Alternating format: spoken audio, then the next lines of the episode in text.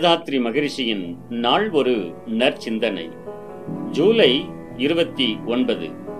உலக சகோதரத்துவம் வாழ்க வளமுடன். மூன்று மறைபொருட்களாகிய தெய்வம் உயிர் சீவகாந்தம் ஆகிய இவற்றை பற்றி சரியாக விளங்கிக் கொள்ளாததனாலேயே மனித இனம் பெரும்பாலும் முடிவில்லாத துன்பத்தில் ஆழ்ந்து கிடக்கிறது. கல்வி முறையின் மூலமாக இந்த மூன்று மறைபொருட்களை பற்றிய விளக்கமானது தெளிவாக எல்லோருக்கும் கொடுக்கப்பட்டால்தான் மனித இன முன்னேற்றம் என்பது நடைமுறையில் சாத்தியமாகும்.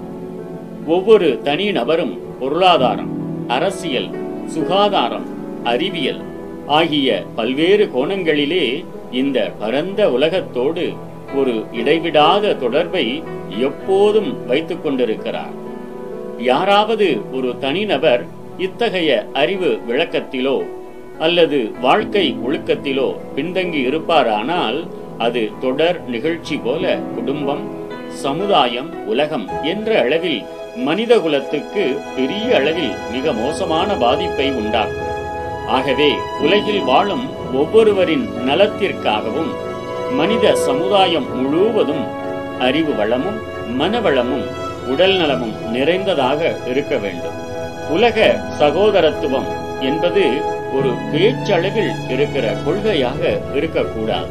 அது மெய்ஞானிகளாலும் விஞ்ஞானிகளாலும் சிந்தனையாளர்களாலும் வரையறுத்து சொல்லப்பட்ட உண்மை உணர்வாக இருக்க வேண்டும்.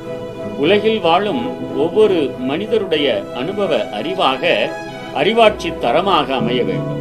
வாழ்க வளமுடன். நம் கடமை அறவாழ்வின்